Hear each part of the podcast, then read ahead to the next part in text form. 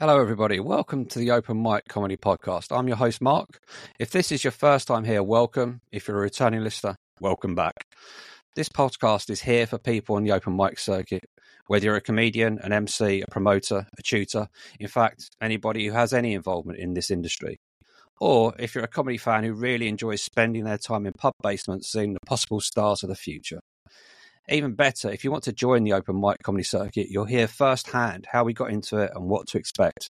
And this is the podcast for you. Today's guest is a man who's laid it all out there on his YouTube channel. I'm a subscriber, so should you be. Links at the end. He has gone from being a comedian to an MC and promotes his own night near Old Street in London. He's occasionally mistaken for Keanu Reeves, loves a good pun, and has an overwhelming love of potato products. It is Richard Parr.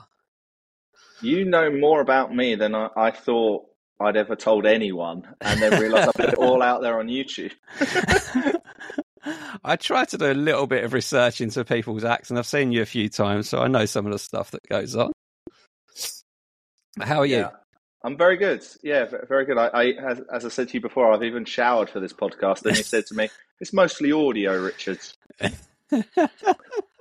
but I'm good. So I guess with with all guests, we start off from the very beginning. So, kind of like, how long have you been doing this? How did you get into it, and what made you get into it? So, I was in a Waterstones bookstore and saw a poster for a stand-up comedy course in Brighton. So, my my actual background is in TV, sports TV. So, I've been a producer, journalist, presenter, reporter. I was on air for a little while on Al Jazeera English living in Doha. So I was a presenter and reporter for that. Cool. And I was kind of doing my own projects kind of on social media called Sportacino. It didn't really kind of fly off the shelves. And then I was uh, looking to return to the industry more behind the camera. But I always knew I wanted to improve. I always knew it was um, a skill set that I needed to get better at in order to kind of fulfill my dreams.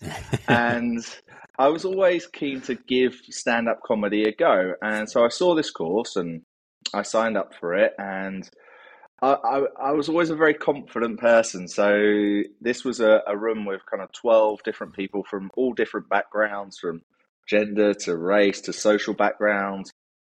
And it was kind of 12 people you'd never expect to be put together with, apart from in stand up comedy.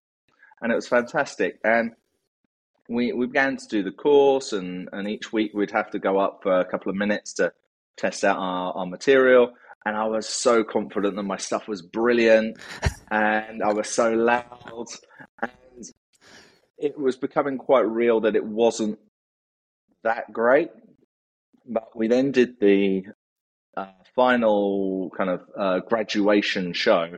So yep. we all did five minutes, and there there was a room of about 120 people, but you got to remember that everyone brought about 10 people, so it was all family and friends. So you were always going to get a laugh because it was such yeah. a sympathetic audience.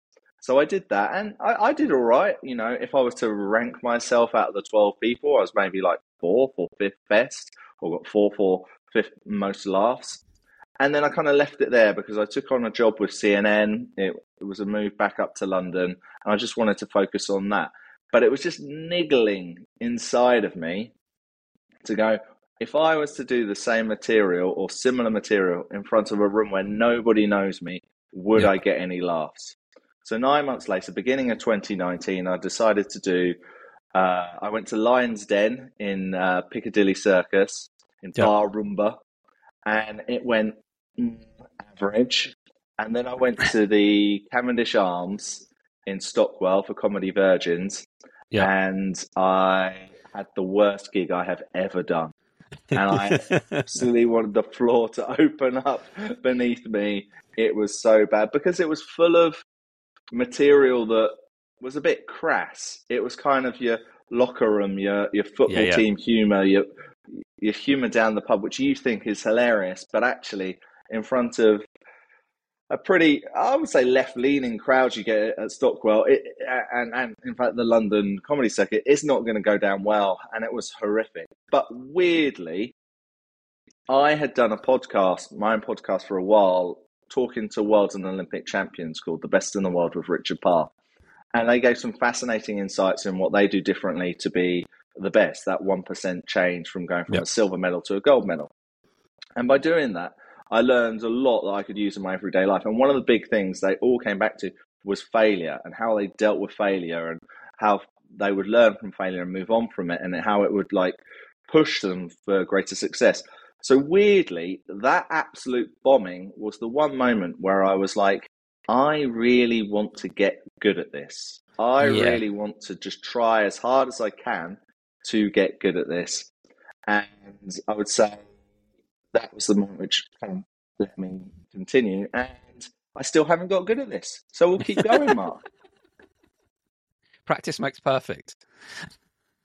I, I do Exactly. think I've, I've always said the show the showcase is always an interesting one for people that do courses because I I I'm a firm believer that okay the showcase has a sympathetic audience and you've brought along people that want to be part of it but you haven't bought 90% of that audience either so you you've bought a small section so if you can make a lot of the others laugh then you're doing something right. I think. So I I, I do think the showcase is uh it is the one that gives everybody the big kick and everybody loves it.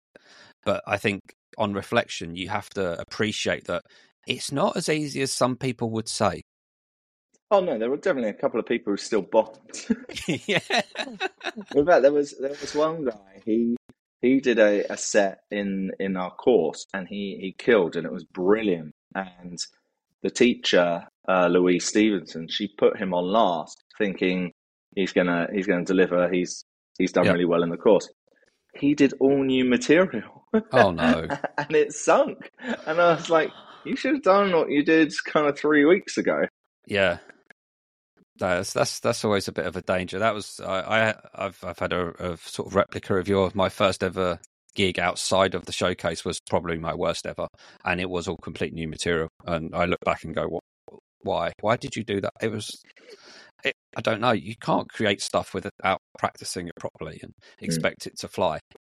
And I think it's once you get into this industry and you start looking at the technical side of things, as nerdy as it is, I think there is a very big technical side to comedy and stand up in how you can deliver. I think um, somebody said to me once, you can uh, you can tell a good joke badly, but you can tell a bad joke well, and that you'll get the lot better laugh on the bad joke just because you've delivered it better. Yeah, I've told I've told bad jokes badly and good jokes badly as well. So so so the Cavendish Arms first time round was the worst moment on stage for you then. yeah, hundred percent. That was uh, a real a real stinker. So did you did you take the video, look it back, and examine Yeah. it, or If you uh, head to my YouTube channel at Richard underscore Parr, I think it's um, season 2019, episode one, something like that. It was a, it was a real yeah. It wasn't, good. and I brought a couple of friends along, and I brought one friend who uh, doesn't mince his words. So afterwards, when you go, well, what did you think? You're hoping to go, oh, I like this joke, or that wasn't bad, or you're so brave. It was like, yeah, you shouldn't have done that material. You should have seen what the room was like. You should have done some other jokes. I said, other jokes? I didn't have any other jokes. I only had Yeah. these five minutes. no? It's uh, it's that line, isn't it? It's the line of, "Oh, you're so brave for getting up there. I couldn't do it." Just say you didn't like it, please. No, just say. sometimes I want that. Sometimes I want the, the so brave. I do think It's no. when they um, say nothing is the worst. Yeah, yeah. I do think though sometimes it's uh I've I had it before where you do a gig and you, you've got the chance to buy that video and you think, nah, it's not worth it. But I think you should always get that video. If you have the opportunity and just use it as a learning experience and look back on it and try and understand what went wrong, whether it was just a room or whether um you structured things in a poor way or something. But every looking back at the failures makes the the successes feel so much better. And we Yeah. all need confidence these days. Like, like or love Gary Neville, he's got quite a good phrase that he uses, which is failure is just a bruise. Yeah. That's quite a good mantra to kind of have. Um, put it this way from comedy, I've got a hell of a body of bruises. so, but they heal. They heal. they do. They do. the mental scars, though, might not. So, so contrasting the worst moment, what was the best? The same place one year later. Okay. So when I signed up for the Cavendish Arms, I didn't realise it was their annual January competition. And so the following year, I went to sign up. And interestingly, I had been using Masterclass uh, and following Steve Martin's Masterclass, which Okay. was fantastic. Uh, also, I've mentioned that on one of the YouTube channels, so check that out. Um, but he talked about trying to kind of almost create a character of yourself. Yeah. And at the time, I also watched this video of Will Ferrell doing an awards uh, acceptance speech, and it was hilarious. So what I thought I would do is because you go to all these nights, and all these nights, for some reason, and I don't get it, each night to their own, there's always an award at the end of the night. Yeah. Mainly because I never win them. I don't really like them, but and they're always about the size of like a, a shot glass. Yeah. which is like hilarious. And I, I never win them. So I thought what I would do is I would create this almost character of myself because sometimes I can be overconfident. So I would turn up to gigs wearing a suit Yep. and giving my acceptance speech before they've even awarded me the victory. Gotcha. Very clever. And so it would be something like along the lines of um, pulling out a medal from my um, jacket and getting someone in the crowd to put it over me because I'm a winner. Yep. It would be handing out autographs because I won't have time later. It would be silly little things like that. And uh, it was quite a, a nice little act. And the day I did it in the first round, I absolutely smashed it. Yeah. And you know you smashed it when in the interval people are going up to you going, Oh, that was really funny. That was really good. And I got through kind of first name to go through to the next round. I didn't get through the round after that, but that just felt like a full circle moment of redemption of Yeah. the very venue which had been the worst night of my life in comedy, which had actually made me want to go and do it. Yep. Was then my best night one year later. Yes. Yeah. No, that's that's a that's a it's a nice little thing, isn't it? When it works, and an idea like that that is is quite. You don't see it every day on an open mic circuit. Some of the comedians didn't like it. I remember I did it once and it went, it went a bit, mm, and one of the comedians afterwards was kind of like, "Oh, well, that was interesting," because uh, I guess some comedians who don't know me or didn't quite get it actually Yeah. thought it was me going, "I'm the best in the room. I'm Yeah. better than everyone." It's like, uh, no, not really the case, is it? I, I, I like the um because so much of the comedy, and this is not being detrimental to people. A lot of the comedy out there is is the same. There's there's there's sometimes there's if you do like a competition or something, you it's hard to stand out. You, you you're not so much easily forgotten, but there's going to be another white middle-aged man trying to make somebody else laugh, talking about how he loves his wife and hates his kids. So you need that element to stand out. And the one that's caught me recently is uh, from one of your recent videos. This is, proves I am a subscriber. Is the keys one? I won't ruin it if people haven't seen it, but I think that is pure genius Oh, I'm glad you like that. I, it looks so awkward at the start, and then you get hit with it, and you're like, "Ah, yes, of course." I think I named it the most ridiculous joke about keys ever or something. Very clickbaity kind of name for YouTube. But I love that joke. And I I'd had the idea for a while and I think I'd mentioned it to my wife and she was like, No, it's not gonna work. And I was like, I don't think it's gonna work. And then I went to Rising Star in Holborn and it was a day of train strikes. And so where that night can normally be pretty packed, pretty busy, it was dead, and Yeah. people didn't have bringers, and people were showing up loud. And I went, you know what? There's only about nine, ten of us in here. Let's let's give this a shot. And so Yeah. I went to do it, And it honestly shocked me that people laughed. and I went, oh, maybe I've got something here. And I, I tried it a few times and I really enjoyed it. The what I found though is it it would split the room. Yeah. You either loved it or you didn't like it at all. And Yeah. the problem is it can only really work at the start of a set Yes. because because it involves me being silent because I'm changing these keys in my hand and then I say the punchline. And the problem is is that it takes up a minute of the 5 minutes and then once I say the punchline at that point they've decided whether they like me or hate me. Mhm. So the next 4 minutes like I could say anything but those people have made up their mind. And so if they don't like me it the rest of the 4 minutes is almost pointless. Um, Yeah. May, maybe not for better comedians who can probably pull it up, but certainly for me it felt pointless. Uh, but then when it would go well, it'd be fantastic. It Yeah. it reminded me a lot of um, I, forget the name of it, but James Acaster did like a four part special on Netflix, and he would include certain uh, set pieces like that, and I think it's one of those things where down the line, if people might know who I am for whatever reason, then they might appreciate it a little bit more. But for people who are like, who is this guy? Yeah. Uh, it, it, I can see why they might not like it or find me a little bit weird. it's it's a, it's it's certainly a um because it's so different. I mean, I've I've seen I I saw one one act that stood out for me. Uh, this is a couple of months ago.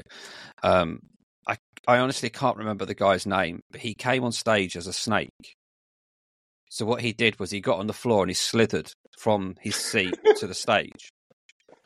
But what he did really well was it was he then got an audience member involved because he's a snake. He can't stand up. So he managed to get this audience member to prop him up for the whole five minutes whilst he did a routine. And it was so daft and so silly, but it was so well executed.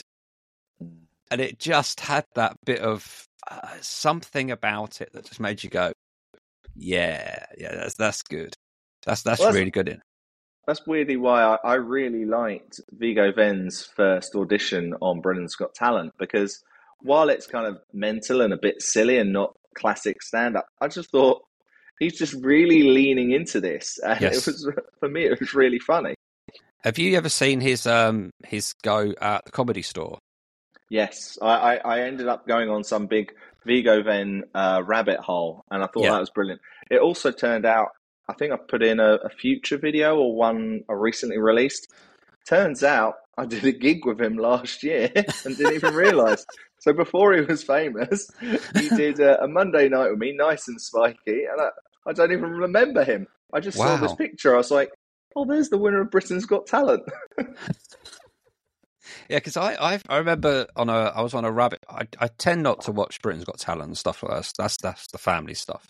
But there was a um, I found I somehow got onto this guy, and it was titled something like "Guy wins a gong show without saying a word," and I just thought, oh, that's got you know seven minutes of my life that I'll never get back. But let's see what happens.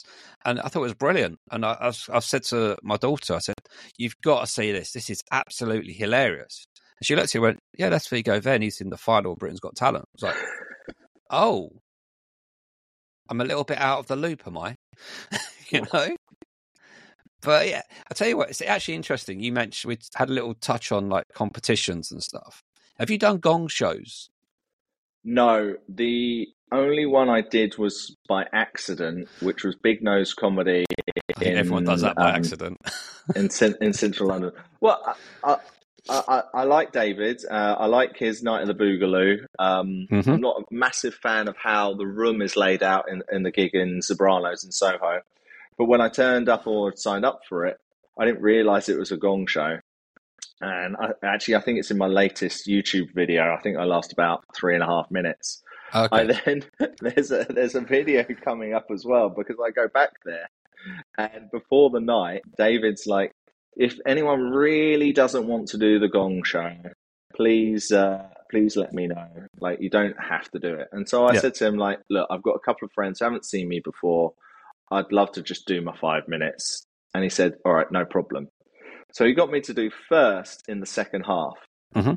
And in the first half, he was doing the gong show. So I come out, start the second half. He goes like, "Oh, this guy's going to do five minutes." They're trying to gong me off within a minute, and we're like, "You can't gong me off." And they're like, "We want to gong him off." it was worse than being in the gong show. Oh dear. I know, tell a lie. I have seen that video actually. I remember because the the layout's changed at Sopranos. It's no longer. um I think that was down, possibly downstairs where you were. Upstairs, upstairs. Now it's upstairs, upstairs, up in the attic. So Oh, okay. it's a like a. It's almost like a little. If you had a like a wedding reception for like thirty or forty people, like little round tables all over the place. It's actually quite nice up there now. Mm. It's really good. It's well worth going back to. Right, yeah, like I said, I, I like David, and I think he does a, a good night at the Boogaloo. I really like that one. Yeah, definitely.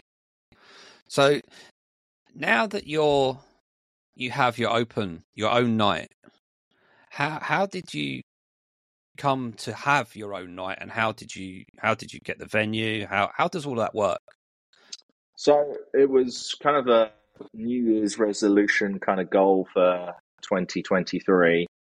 And I, I, wanted to run my own night. I wanted to see what it'd be like to be an MC. I wanted not have to worry about having a bringer um, and, and kind of run my own night. I'm going to create my own night just so I don't have to bring someone with me. pretty much, yeah. Uh, and, and, and give myself more time on stage wherever I, I wanted it or needed it. And so my wife and I kind of sat down over the Christmas period and we, we kind of worked out how we'd like the night to run, where we'd like it ideally to be. And then we were going to go like door to door asking pubs. And it was one, I'm, I'm an extrovert and an introvert. And weirdly, we had this discussion and I was in that one of those real introverted days where I'm like, I don't want to like talk to anyone. Let's not Yeah. do this. She's like, come on, we need. And I was like, no, I'm not going to do it today. I don't feel up for it. So about 10 days later, I'm at a work leaving do and a couple of colleagues, and we end up going to the Artillery Arms. And I'd worked around the corner from that pub for about two years, but I'd never been in because it, it looked really tiny. Hmm. And so we went in there, and turns out we had the room upstairs. The night was going really well. And I, I went, this would be a really good size room for a open mic stand up comedy night on a Monday. Hmm.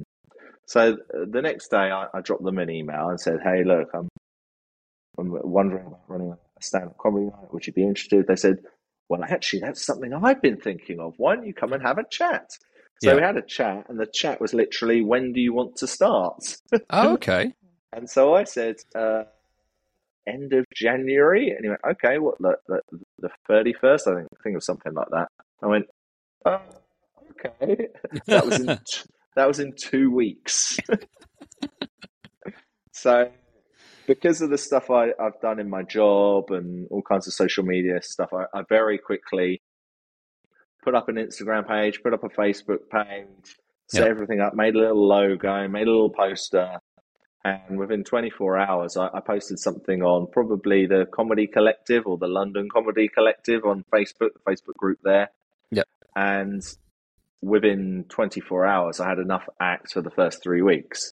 It just went boom, boom, boom, boom, boom. And I, I booked a couple for like more than one night and everything like that. And we went and, and set up the night, and I was gobsmacked at how well it went. I was I was expecting it to be something we'd be working on and improving, but from day one, it, it's been a, actually a, a really good smash, and I think there's various reasons for that. Um, but yeah, I was I was really pleased with how it went. I think I think one of the successes is is simply is down to that room. The room's really nice. Thanks, Mark. it's- Cheers. Appreciate that. I'm starting from three to one. in that it's it's it's small enough but big enough to have enough people in there.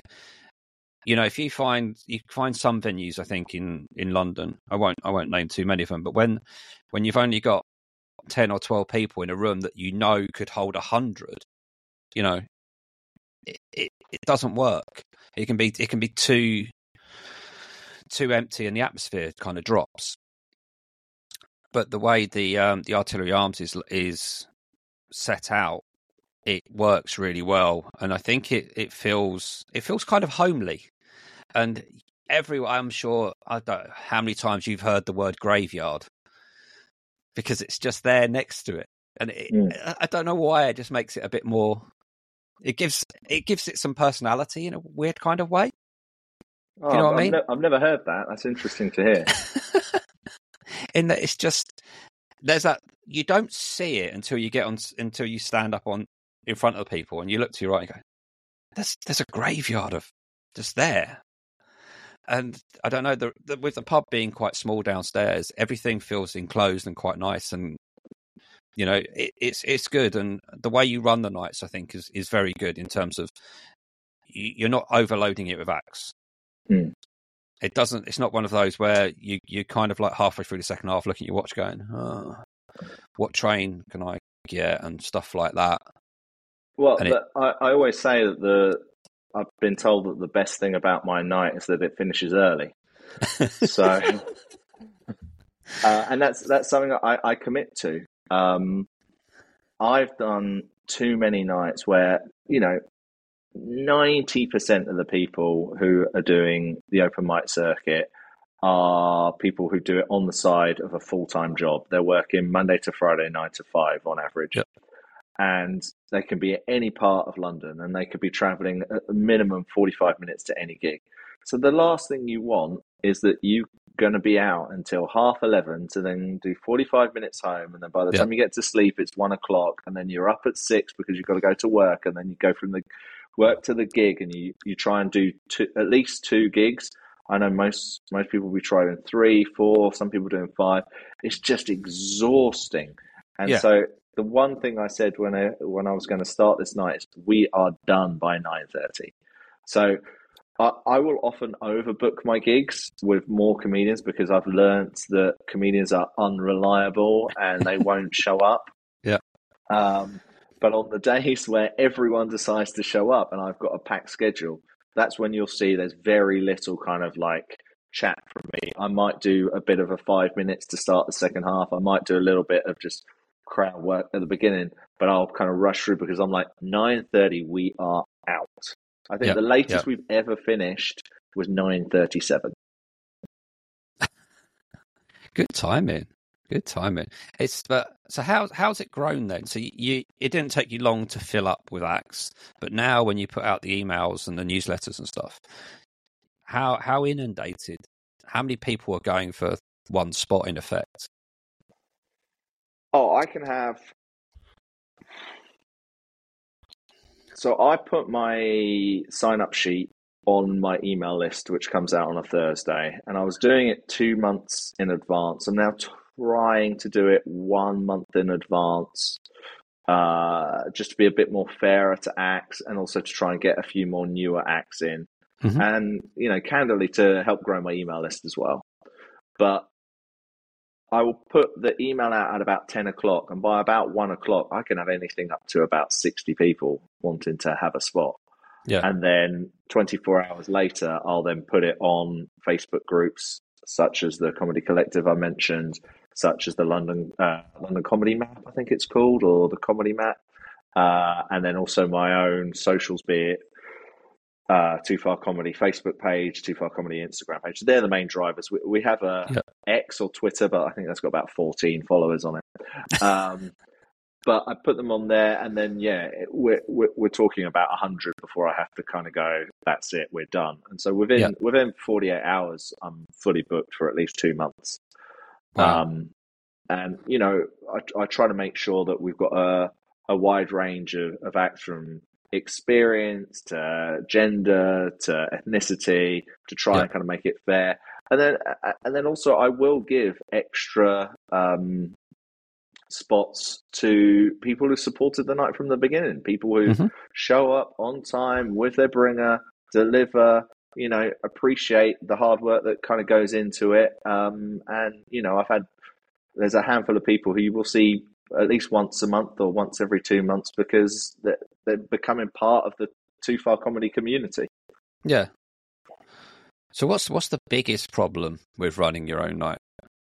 uh, on the day cancellations. uh, I need to check the rules on GDPR, but I would love to make a book and collate all the excuses of why people can't um, perform at a gig. Uh, I'm not going to tell the story of uh, your first time there, Mark, where um, someone had an issue with gas, um, so couldn't perform. Uh, right. But yeah, there there is always cancellations on the day.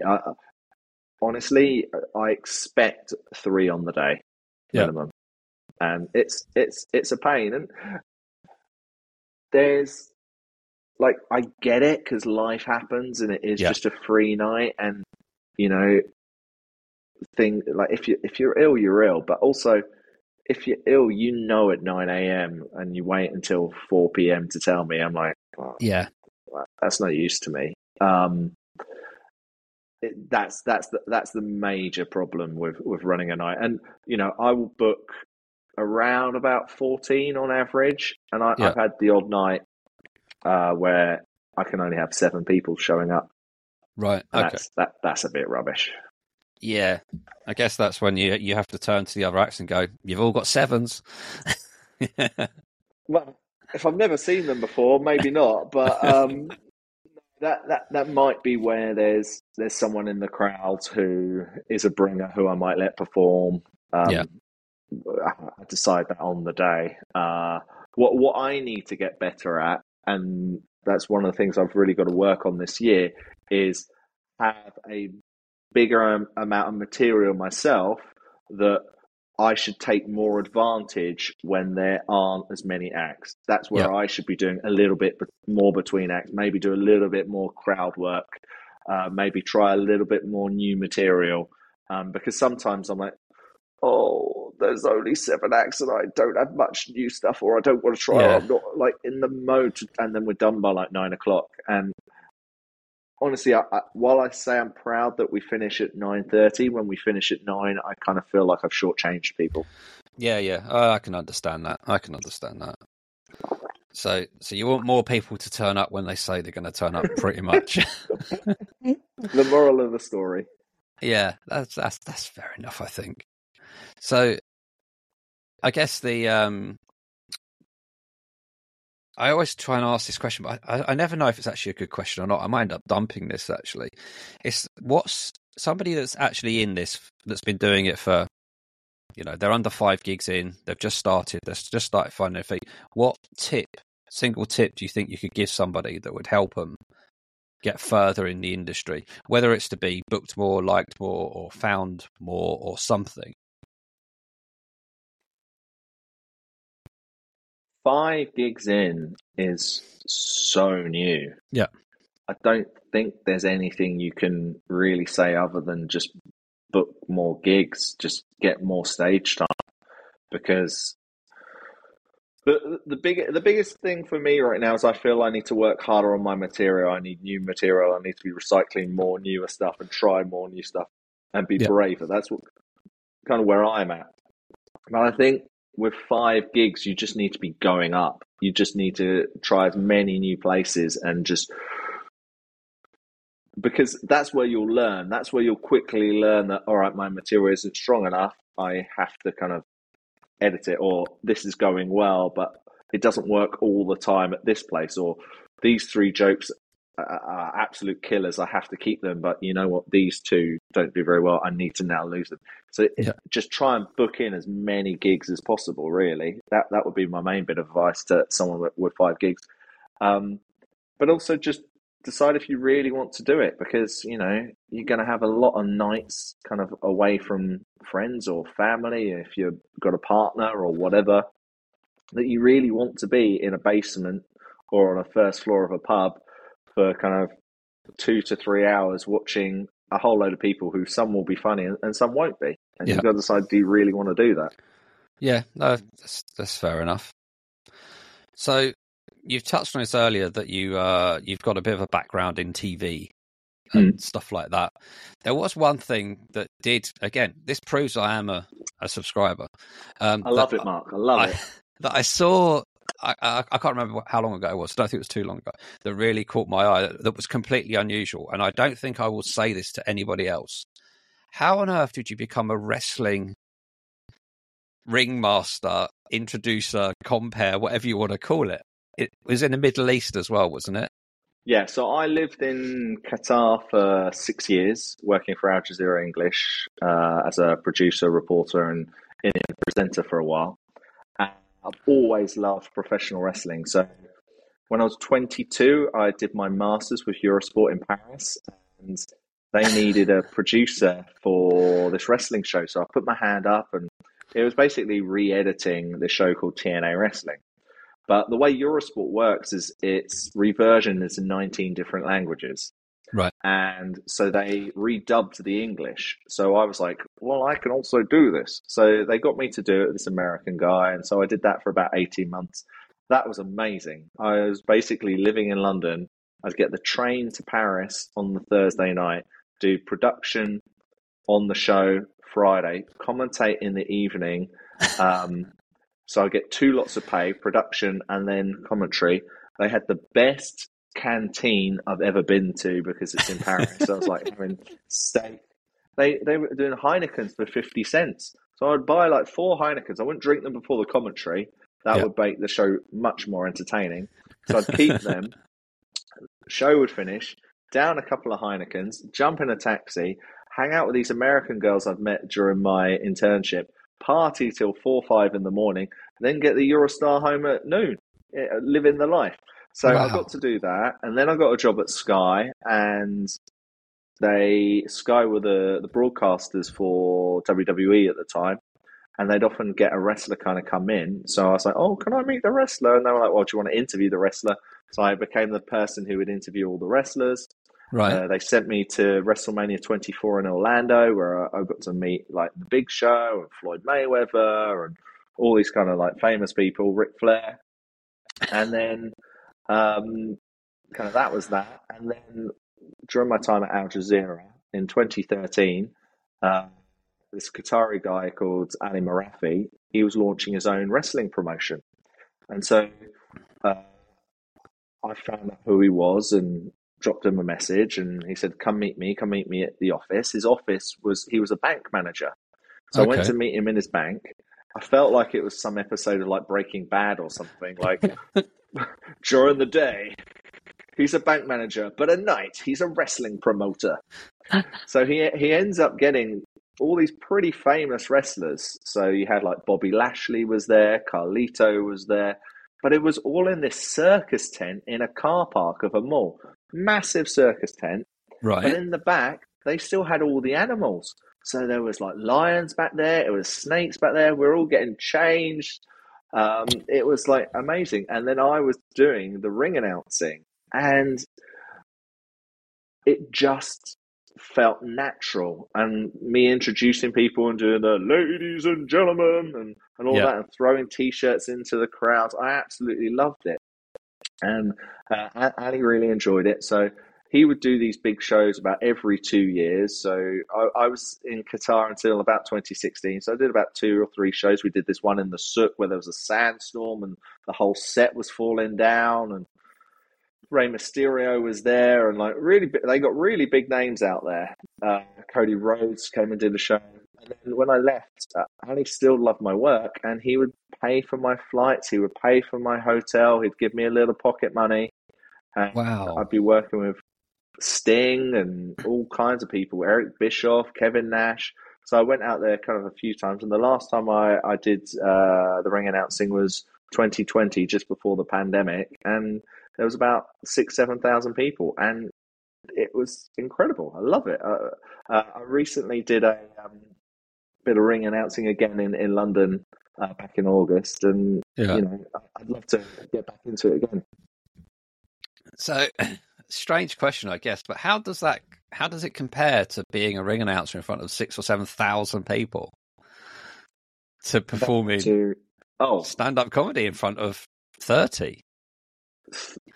Stand up comedy is a million times more difficult. Um, yeah. because because of my TV background, because of the ring announcing background, talking to people to me is a pretty easy thing to do. I don't really get too nervous. I think everyone gets a bit of butterflies before they stand up to say a speech or whatever. That's yep. natural because if you don't feel that, it means it's not important to you. So you get that, but I don't have like crippling anxiety or I don't get anxious about kind of public speaking in general. Stand up comedy, though, you know that kind of every other sentence or every sentence needs to have a punchline. It needs to have a laugh. It needs to have a joke. Yeah. And so when you go up and you say something which you think is funny, and then it just is tumbleweeds, that's the worst moment in the world. Yes. And I, I remember trying gigs uh, at the Duchess Belle, Zam comedy back in Battersea in 2019. And I would write this stuff and be like, this is hilarious. And then I would do it. And you just see my face just kind of go, because it wouldn't land. And that half a second, second would feel like two minutes.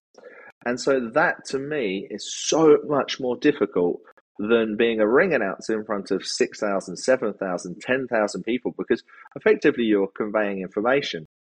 Yeah. But interestingly, I, I would say I, I do feel that the ring announcing has improved by emceeing mm-hmm. in the fact that even if I don't make you laugh as an MC, I will give the comedian a decent sell. I will make you feel, I will make the comedian feel important, and I'll make the audience feel that they're they're going to have a good time and that this person is is worth their five minutes yeah. uh, watching and listening to.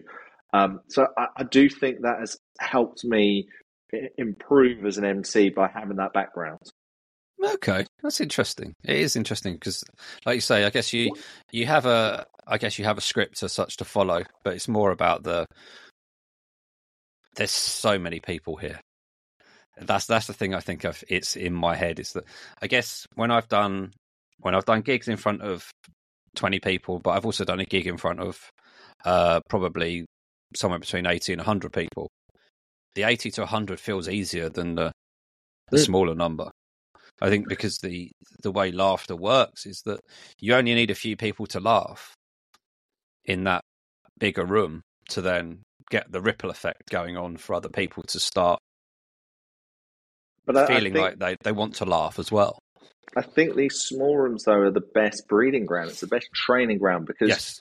if you can get twenty people in a room laughing, then if you have 100 people and you have 100 people laughing, it's so much easier. But just by having a good routine and jokes that you can get, you know, that 20 people all in stitches, then you, you can do kind of anywhere. Yeah, definitely.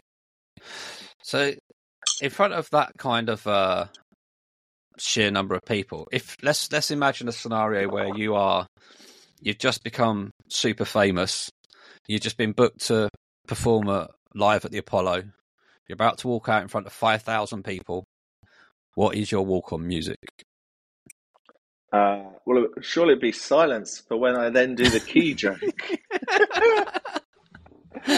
uh, I haven't thought about my walk on music for comedy. It it would probably need to be something kind of like um, high high energy. Um, there was a an Oasis song. So when I was eighteen, the the school I went to, the uh, the sixth form, they did this thing called the Stay Awake, and it was basically kids would stay within the community college overnight, and there'd be all kinds of things going on, and they did like this talent show. Okay. So when I was seventeen, I was like, I'll, I'll, I'll give this a go, and so my plan had been that I was going to come out as this wrestling character yeah. Too Far Richard Parr, which becomes the name of the, yeah. the night, Too Far Comedy. Then I was going to tell a few jokes, and then I was going to end on a song. Uh, the song, I can't even tell you, this, this needs to be a bit, I think. the song was going to be um, If I Could Turn Back the Hands of Time by R. Kelly. Um, wow. Yeah, I know. Some things don't age. Um, and so I come out and do this wrestling character, and the audience go bananas and they love it. And then I have a friend come up and I pretend, and he, he he's like, uh, giving me trash talk, and so I pretend to pin him, and the crowd goes crazy. I'm like, I'm not doing the jokes, and I'm certainly not going to sing R. Kelly. Yeah. So I, I give it a miss. Everyone loved it. The school loved it. The teachers loved it. So I get told, "Can I do a show the next year?" so I get this friend. His, his name was Chris uh, Chris Sheriff. So he became like the Russian Christoph Sherifkovsky, and we we kind of formulated this match, and uh, and again it went over really really well. And at this point, I've forgotten what your question was, Mark, because there's a point to all of this. Walk on music. Walk on music. So my walk on music for that event was an Oasis track. Um, it was oh, I'm gonna. I can't even check my phone because I'm talking to you on my phone. But it was the beginning of one of their albums. Uh, uh, do you know what I mean? That Yes. was it. So I think I came out to that. So possibly something upbeat by Oasis. However, when I did this um, ring announcing back in August for Hookman Wrestling uh, at Tufnell Park Dome, little plug for them there. Uh, Paul Yep. Benson will be happy. Uh, when I did that, I- came out for the second half, and, and the guy Mike who was running the sound, he was like, "Do you want some walk on music?" I was like, mm, "I don't really, don't really have anything up my sleeve." He said, "Well, what's your favourite song?" I was like, "Well, I do quite like Hero by Enrique Iglesias." so I walk out to Hero by Enrique Iglesias. I thought everyone's going to boo me, no one's going to like me.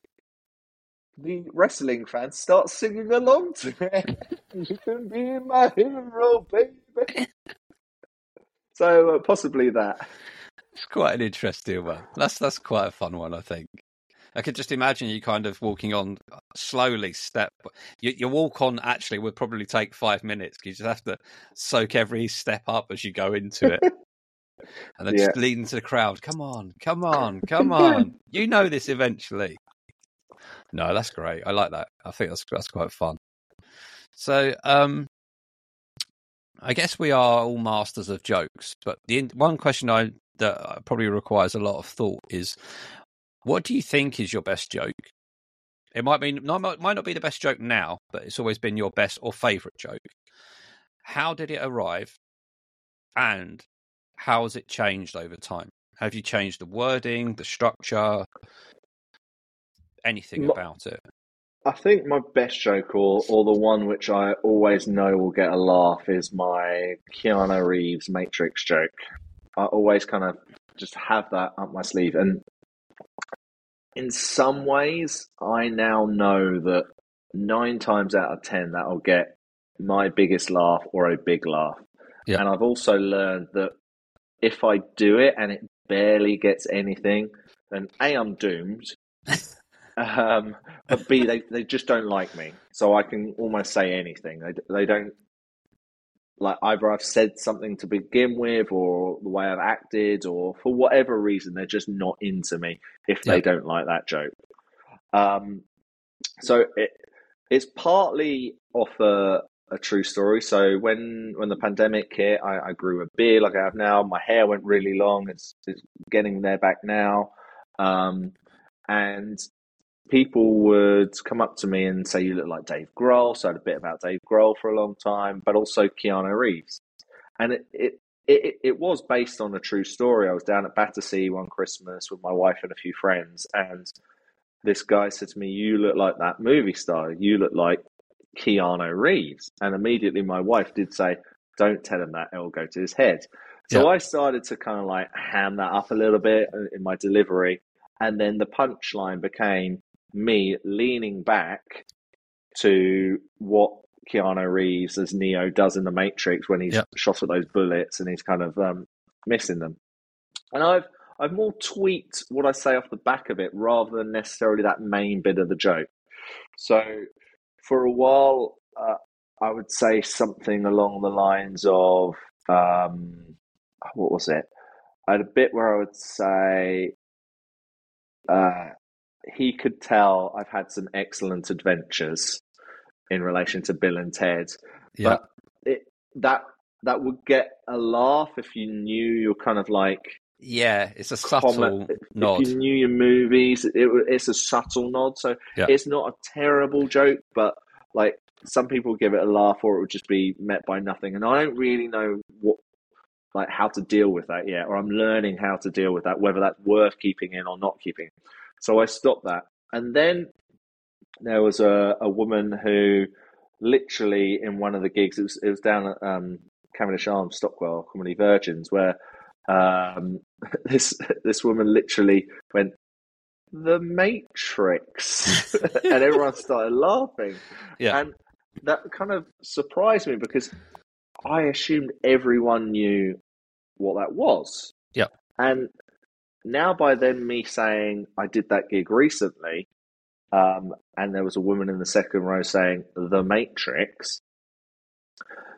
Not only do people laugh at that girl sounds a bit silly, sounds a bit stupid, Yeah. but if they didn't get it the first time around, they now get it, so they laugh at oh, it was The Matrix. Yeah. So I think that's quite a good thing to kind of keep in.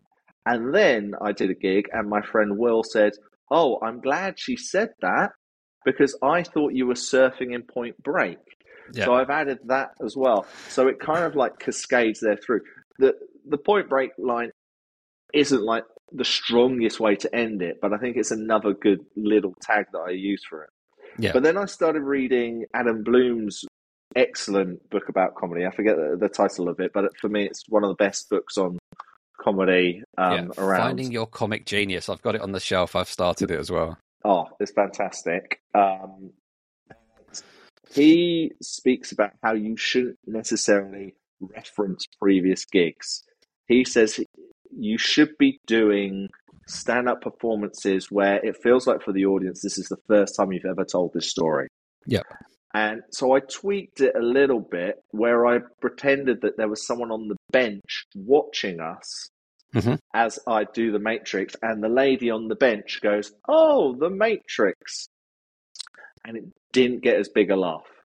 So I went back to the, Oh, I've told this story before. And I tried to tell it as if it happened recently. Yeah. And I, I can't quite do it to the structure that Adam Bloom would enjoy and appreciate yeah. and the style that he feels that stand up comedy should be. Uh, but at the moment, I'm going back to the old way just because it, it gets a bit bit of a better laugh. I hope Yeah. one day I can tweak it into a way that it, it that everybody's happy, that I'm happy, that everyone gets a laugh, and Adam Bloom can say, "You haven't." Uh, what does he call it? Like uh, pops a bubble or or something. Yeah, like it's, that. it's popping the balloon, phrase. isn't it? It's Yeah. that that the lard the the end of the joke should be the pop, and you shouldn't be uh, allowing air to escape before the pop. Hmm. I think that's the easiest way that um to summarize what he's put. But I think I think that book is absolutely amazing, and it, it's a it's a it's a bizarre book in that sometimes if I'm doing like a gig uh where I don't need a bringer, but a friend of mine goes, "Oh, I'll come and see that gig you're doing tonight," I'll be like, "No, no, it's fine. I don't need a bringer." Because then I can read that book on the train. Yeah. See, I- see, I'm in my world of I'm going to comedy and I'm reading about comedy and I can focus on it without the home around me distracting me.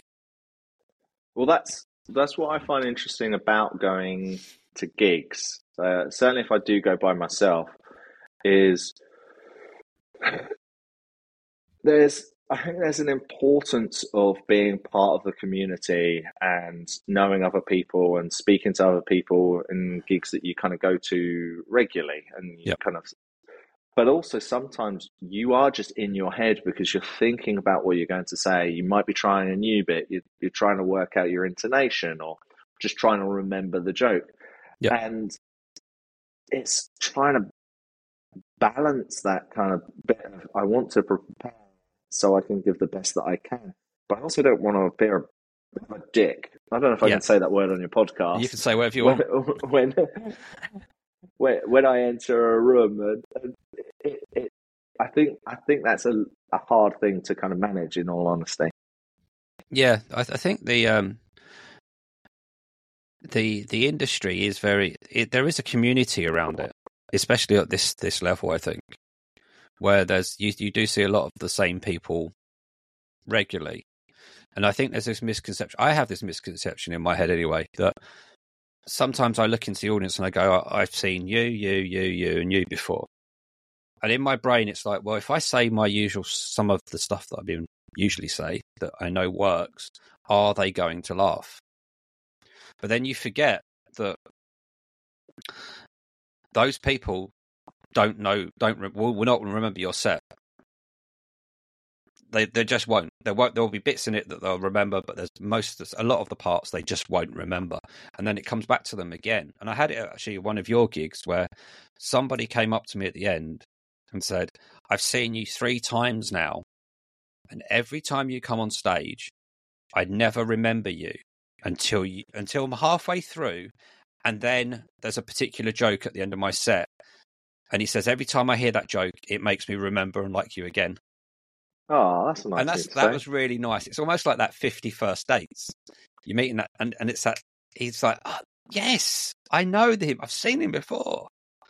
Yeah. So it's it's. I think people have to get that. Well, I have to get that out of my head that okay, there's somebody, there's people that have seen me before, but they're not going to remember everything I've said before. Yeah, I I was really annoyed with myself um, just before Christmas. So December the fourth is my wife's birthday. So my my wife comes to a lot of my gigs, which is uh, a lot of my too far comedy nights, which is interesting because it's the one gig I don't need a bringer but she uh, always wants to come along to that night. I created like, this night to not have a bringer, but I have a bringer every week.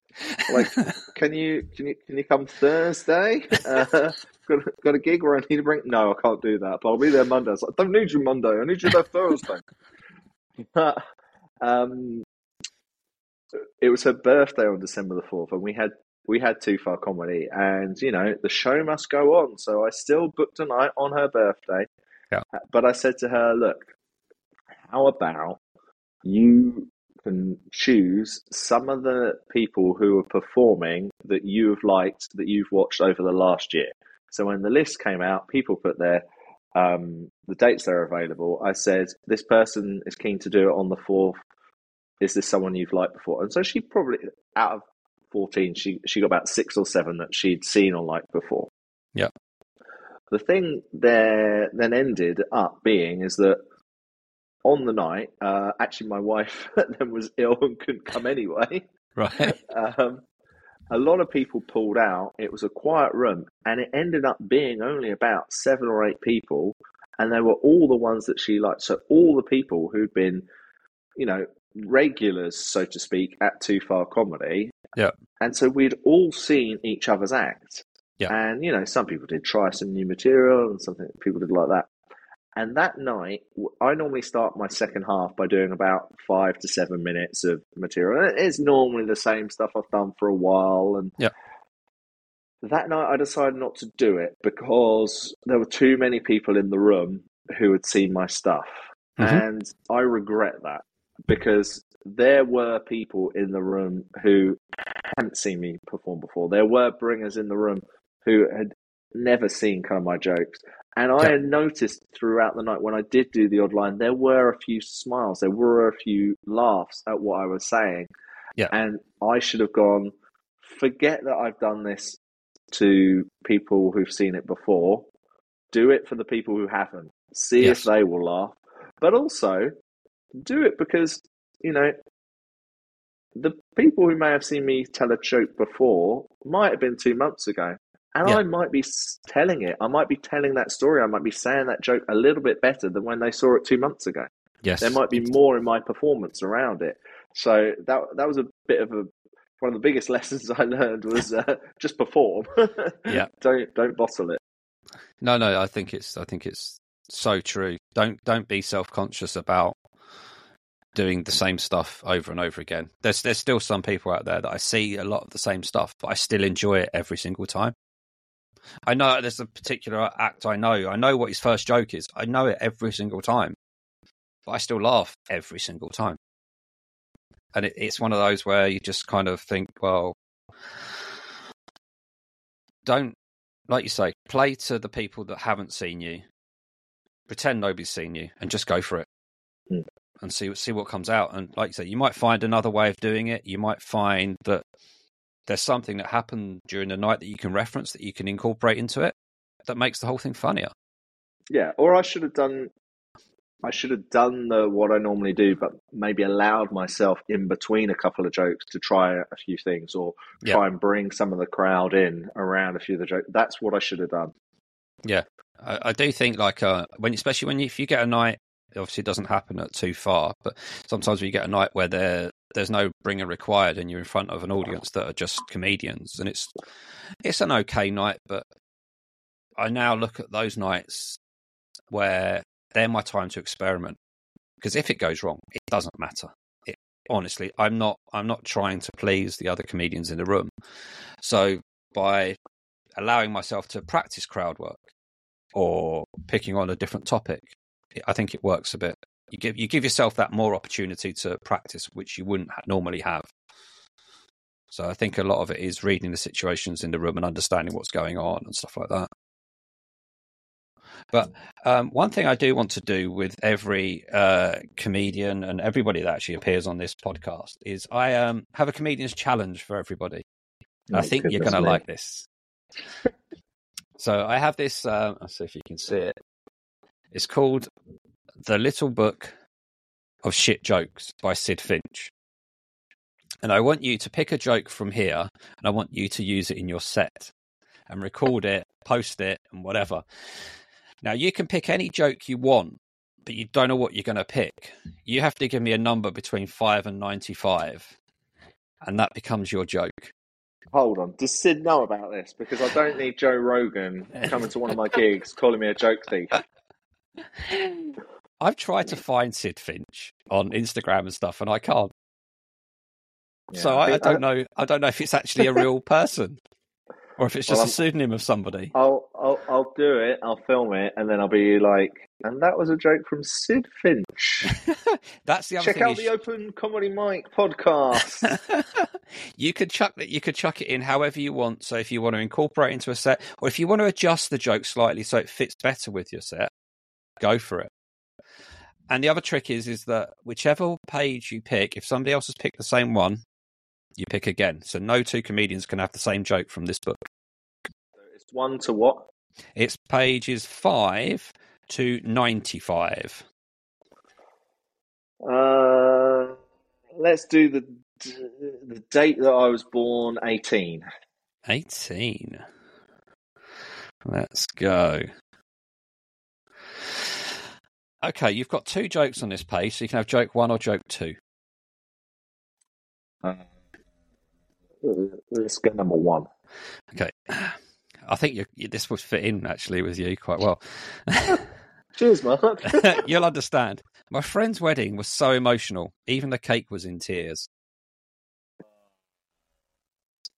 yeah, I could. Pro- I could probably get that in there somewhere. I think you cake was can in quite tears. easily. What?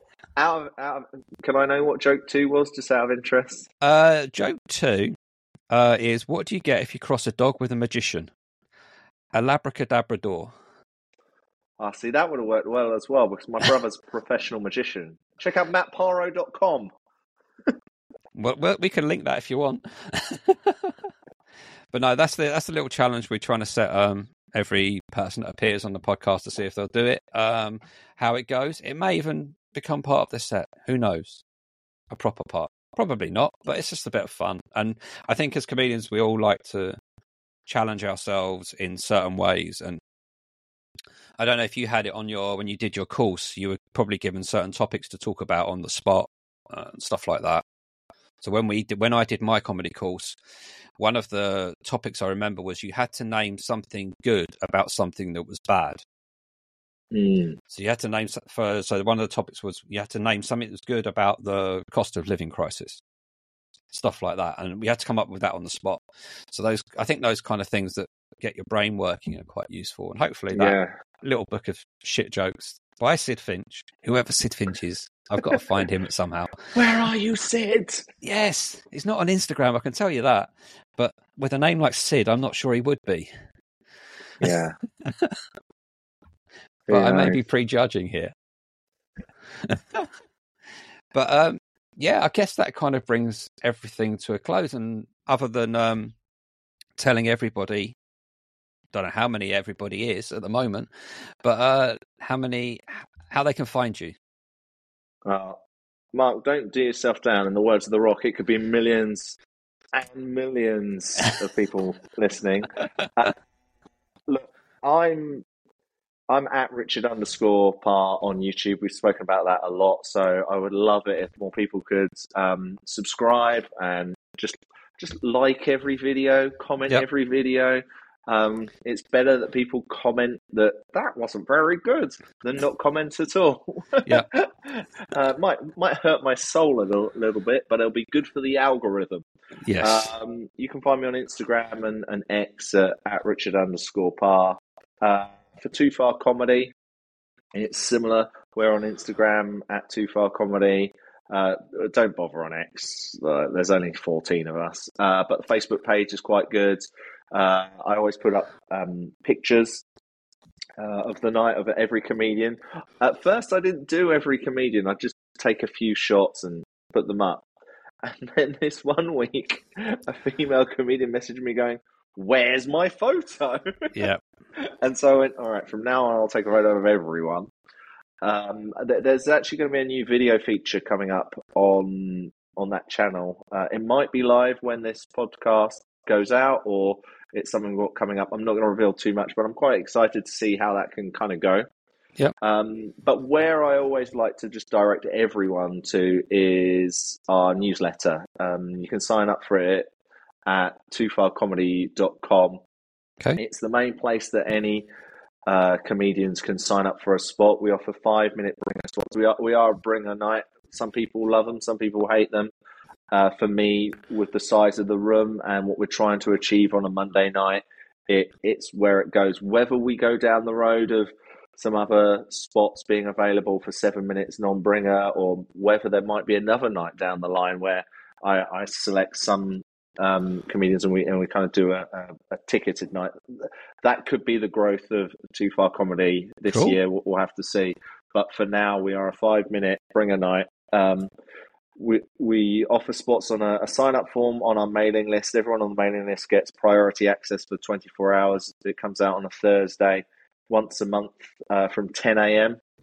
And then that newsletter goes out every Thursday, and it it's called the Far Too Funny list. And basically, I will give a list of something that I've been watching, listening, or reading to that's related to comedy or Yeah. stand up comedy. So it could be a comedy special, it could be uh, a book on comedy exercises like Adam Bloom's, it could be a podcast that I've either found funny or has been featuring a, a stand up comedian.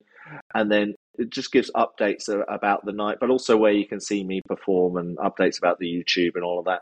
What I found interesting, Mark, is people actually really do quite like the newsletter and they actually click through and I can see the metrics of what people Yeah. like and, and don't like. And I do get a few nice responses because when I first did it, I was like, do people need this? Do people want this? But it, it, it gets quite a good open rate. And what I found funny was the first time I did where you can see me perform, I was mm-hmm. like, is this one step too much? Because at first the newsletter is supposed to give back to comedians and give them information. And then when I was like, oh, where you can see me perform, I was like, oh, this is too much ego, this is too much about me. But what I found is a lot of people click the links of Yeah. the other gigs that I'm performing. And that's not necessarily because, hey, we've got to go see Richard down at Yeah. wherever. It's, oh, there's a gig there. I wonder if I could get a spot. I wonder if um, they're looking for some comedians. I wonder if I can perform there um, in a few weeks. So I, I've kept that in for as much as that these are the other gigs that are in London beyond Too Far Comedy than Yeah. necessarily, hey, come see me perform the same five minutes you saw me perform last week. Yeah. Um, and so uh, it, it's free to subscribe. So that's the best place for people to get spots of the night, but also to, to just to help improve people's knowledge about about comedy. And and I, I've enjoyed doing it because it also means every week I have to be watching a special. I have to be Yeah. listening to a podcast. I have to be reading about comedy. So I'm improving my own knowledge about the subject as well. I'll tell you one really good special I watched the other day on a slight tangent. Uh, Brennan Reece. Okay. Uh, definitely check it out on YouTube. He's, he's extremely good, and his uh, his comedy special is is quite unique. Okay. I, I, don't want to ruin too much of it, but it's definitely worth watching, and it's uh, it's one of those that might get you at the end. All right, yeah. Please, please send me a link. The, the more that I can watch, uh, I've got a bit of time this week, so I wouldn't mind stockpiling a, a whole lot of specials so I can the uh, the emails in advance. But uh, no, that, that that'd be great. Thanks. Cool. So, uh, and you can find us uh, Open Mic Comedy Pod on Instagram. All the W's are openmiccomedypod.com. Uh, if you find us on whichever platform you're listening to this on, if you can do the follow, subscribe, star reviews, whatever it is, I don't know what it is these days. I'm too old for this. Um, please jump in and uh, do your bit. And until next time, thank you, Richard. Thank you very much, Mark.